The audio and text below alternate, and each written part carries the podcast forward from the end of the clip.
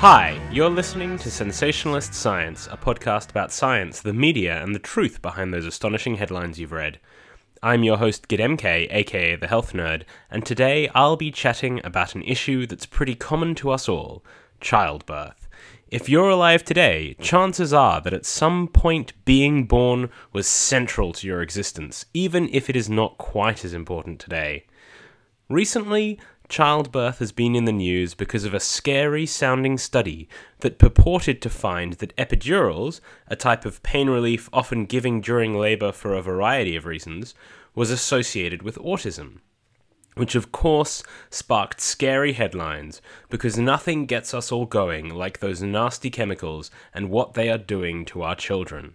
Fortunately, despite the worrying stories, the truth is that you probably don't need to be as afraid as the headlines might suggest. I think that's probably a good thing, because childbirth is scary enough already. So sit back, relax, and let's get to some sensationalist headlines, and perhaps less sensational science.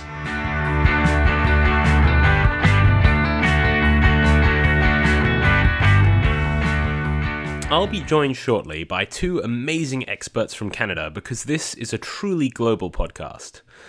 Dr. Valerie Zafaratos, the Assistant Chief of the Department of Anesthesia and Lead Obstetrics Anesthetics at Maisonneuve-Rosemont Hospital, who is also an Assistant Professor at the University of Montreal, and Dr. Dolores McKean, the Chief of the Women's and Obstetric Department of Anesthesia at the Isaac Walton Killiam Health Center, and Professor at Dalhousie University's Department of Anesthesia, Pain Management and Perioperative Medicine, who is also the President of the Canadian Anesthesiologists Society. Throughout this podcast, I will be using the word anesthesiologist and anaesthetist interchangeably, because they mean the same thing depending on where you live. Before we get to my preeminent guests, however, I'll quickly introduce you to the study we're talking about. It garnered headlines in the international media, with "Epidurals during childbirth linked to higher autism risk" from Newsmax, and "Study links epidural in childbirth to slightly higher risk for autism" from UPI.com. Now, the "slightly" there, in that headline, may be the first clue to you that not all is as it seems, but let's read on. The study itself was a fairly simple retrospective epidemiological piece of research that looked at a large dataset of babies born to people between 2008 and 2015 called Association between Epidural Analgesia during Labour and Risk of Autism Spectrum Disorders in Offspring. The authors found that, when accounting for some confounding factors, children born to people who had had epidural analgesia had a 37% higher relative risk of developing autism within the study's reporting period, although this scary-sounding increase in relative risk only corresponded to an absolute increase from 1.3% in the non-epidural group to 1.9% in the epidural group, which is an increase of 0.6%. But even that 0.6% increase is less worrying than you might imagine, and I mean, it's already gone from a terrifying 37% increase to 0.6% in just one sentence. But now, as you'll find out in my interview with the wonderful Drs. Zafaratos and McKean, it's perhaps even less worrying than that number might suggest.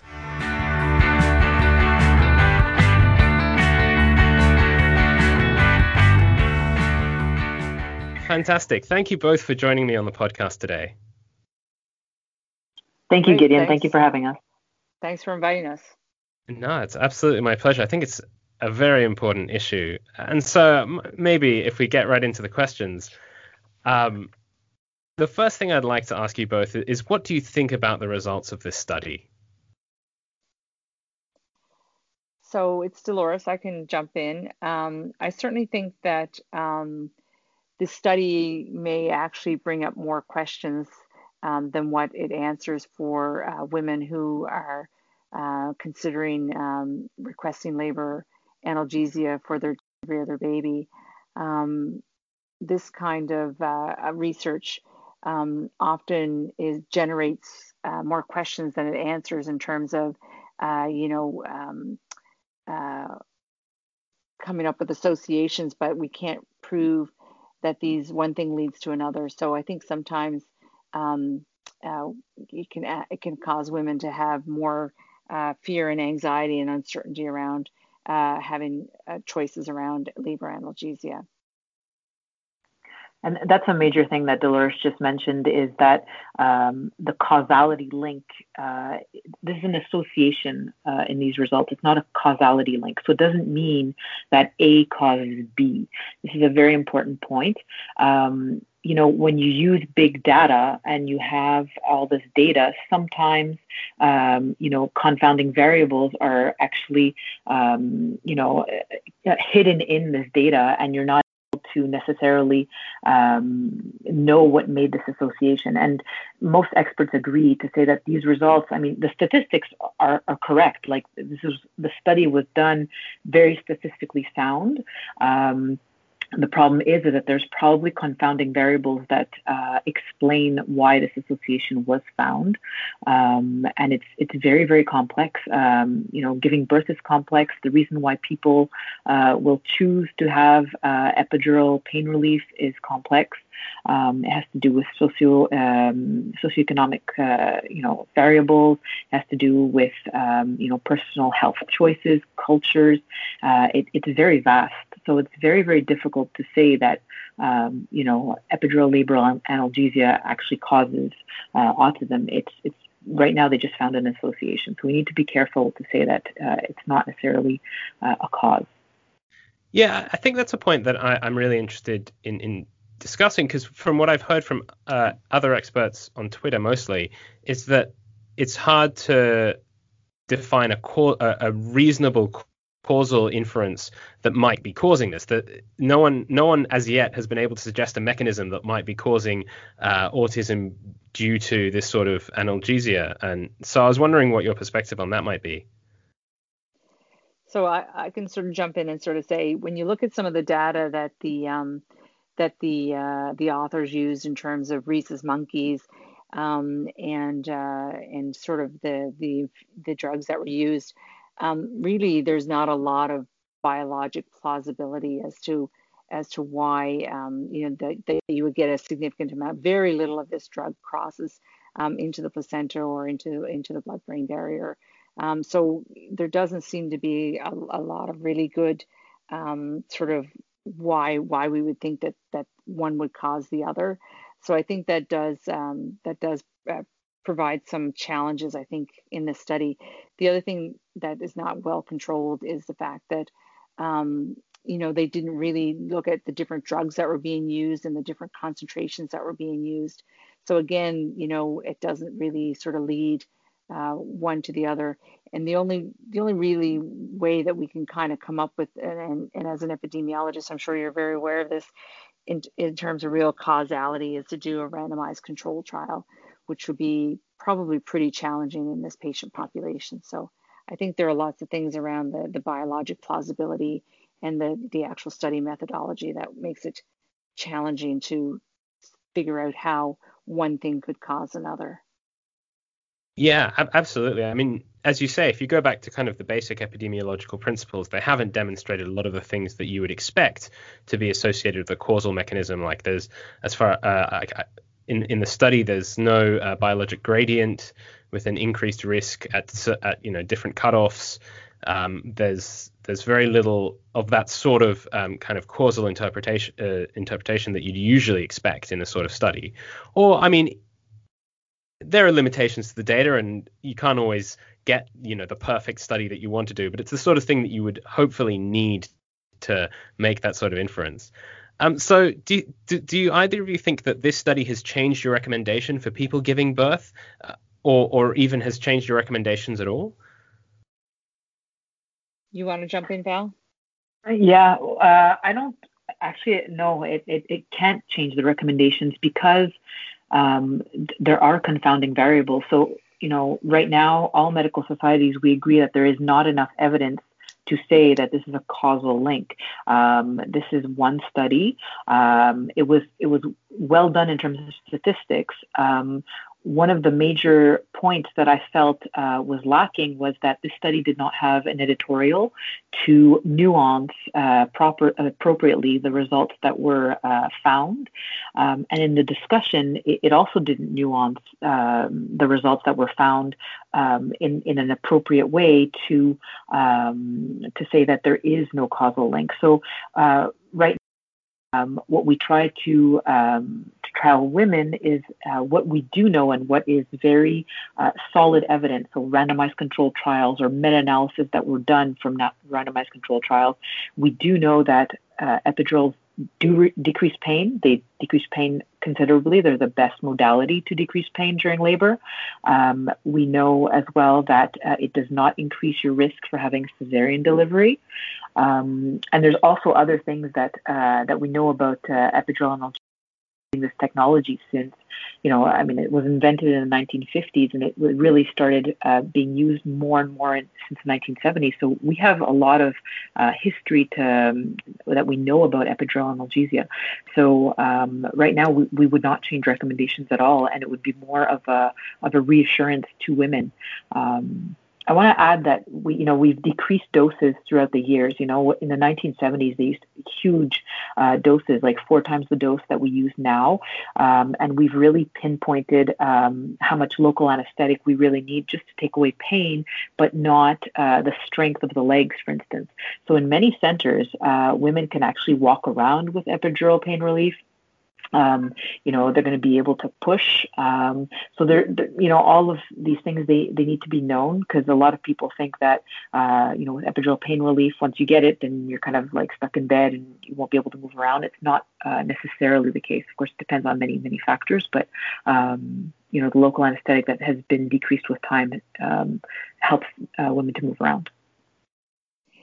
And Gideon, I would just sort of say that, labor epidurals are used for several reasons. They're used to obviously improve maternal pain and to improve the labor experience for moms and babies. But in actual fact, we use labor epidurals for a lot of medical reasons as well, to actually make labor safer for moms and babies. Moms that have certain medical conditions, their conditions, like things like increased blood pressure in pregnancy. A labor epidural can actually improve some of those outcomes when moms are in labor. As well, if we have a labor epidural in, it actually allows us to transition that analgesia medication to an actual anesthetic when we go to the OR. And having those epidural catheters in allows for a much more timely ability to provide surgical anesthesia. It's much safer for moms and safer for babies. And so there are a lot of other benefits to epidurals besides just pain management.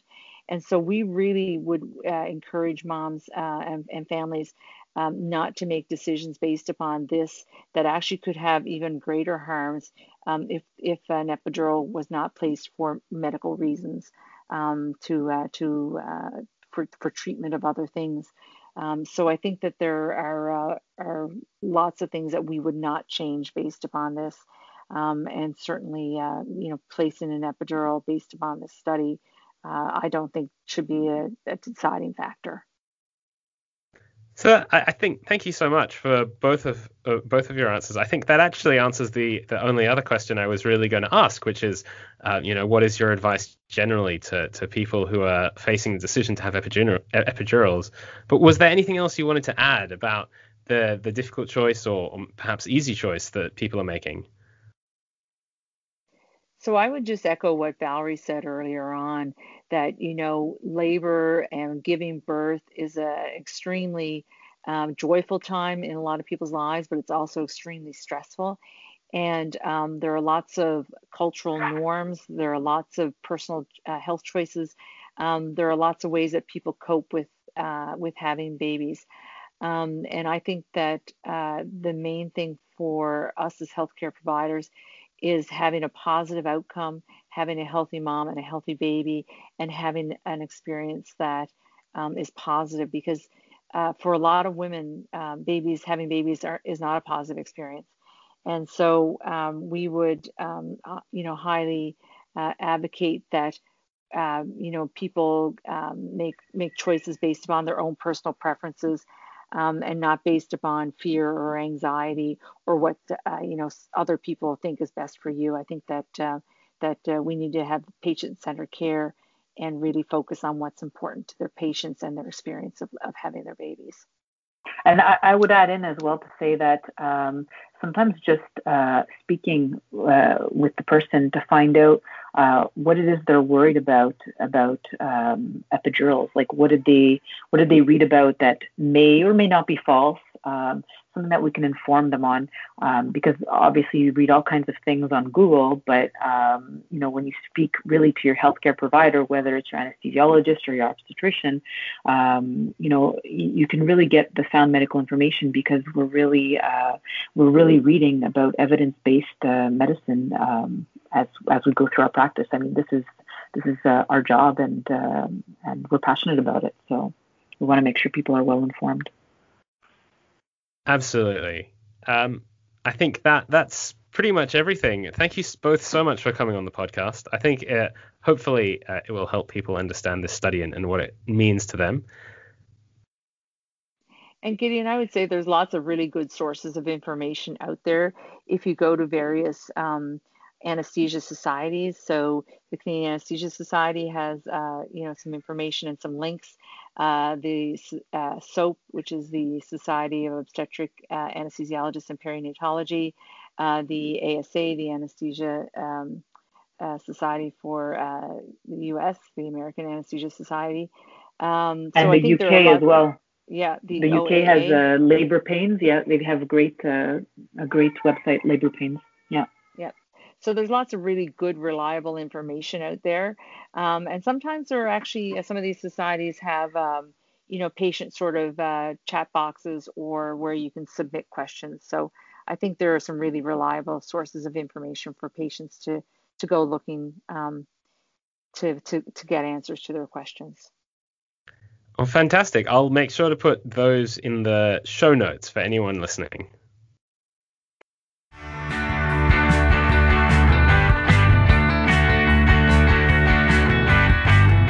And there you have it. While the headlines sound scary, the reality is that this is really just another biased epidemiological trial that may or may not mean much to your life. It's worth noting that many of the things that we often look at for these trials, such as biological gradients, which we discussed in the interview. A biological gradient is where if you are exposed to more of a thing, you expect the risk to increase. And in this case, it didn't. Higher levels of epidural management, pain management, were not associated with a higher risk of autism, and that, generally speaking, is a bad sign when it comes to these associations, because you expect if you get more of the bad thing that you are more at risk of the other bad thing. Overall, it is just very unlikely that epidurals were causing the increased risk of autism seen in the study. It is much more likely that something else that the researchers could not measure or did not account for was behind the trend, particularly considering that they adjusted for relatively few confounding factors. Ultimately, if you're worried about childbirth for any reason, my advice, as ever, would be to talk to your doctor about it. They are best placed to give you personalized advice and reassure you about any potential issues that you may face. Just don't run your life by the media headlines, because they are rarely as helpful as you might have been led to believe. Above all else, when you see a story like this, be cautious. Check the story, check the study, and have a think about what it might all actually mean. This has been your dose of sensationalist science and media madness. I'm your host, GidMK, and you can find the podcast on Twitter at SensaiPod, on SoundCloud at SensaiPod, or just search Sensationalist Science wherever you get your podcasts. You can also find me on Twitter or Medium at GidMK, or Facebook at GidMK Health Nerd. Have a great week, and remember, if it sounds too good to be true, or in this case, too bad to be true, it's always good to be skeptical.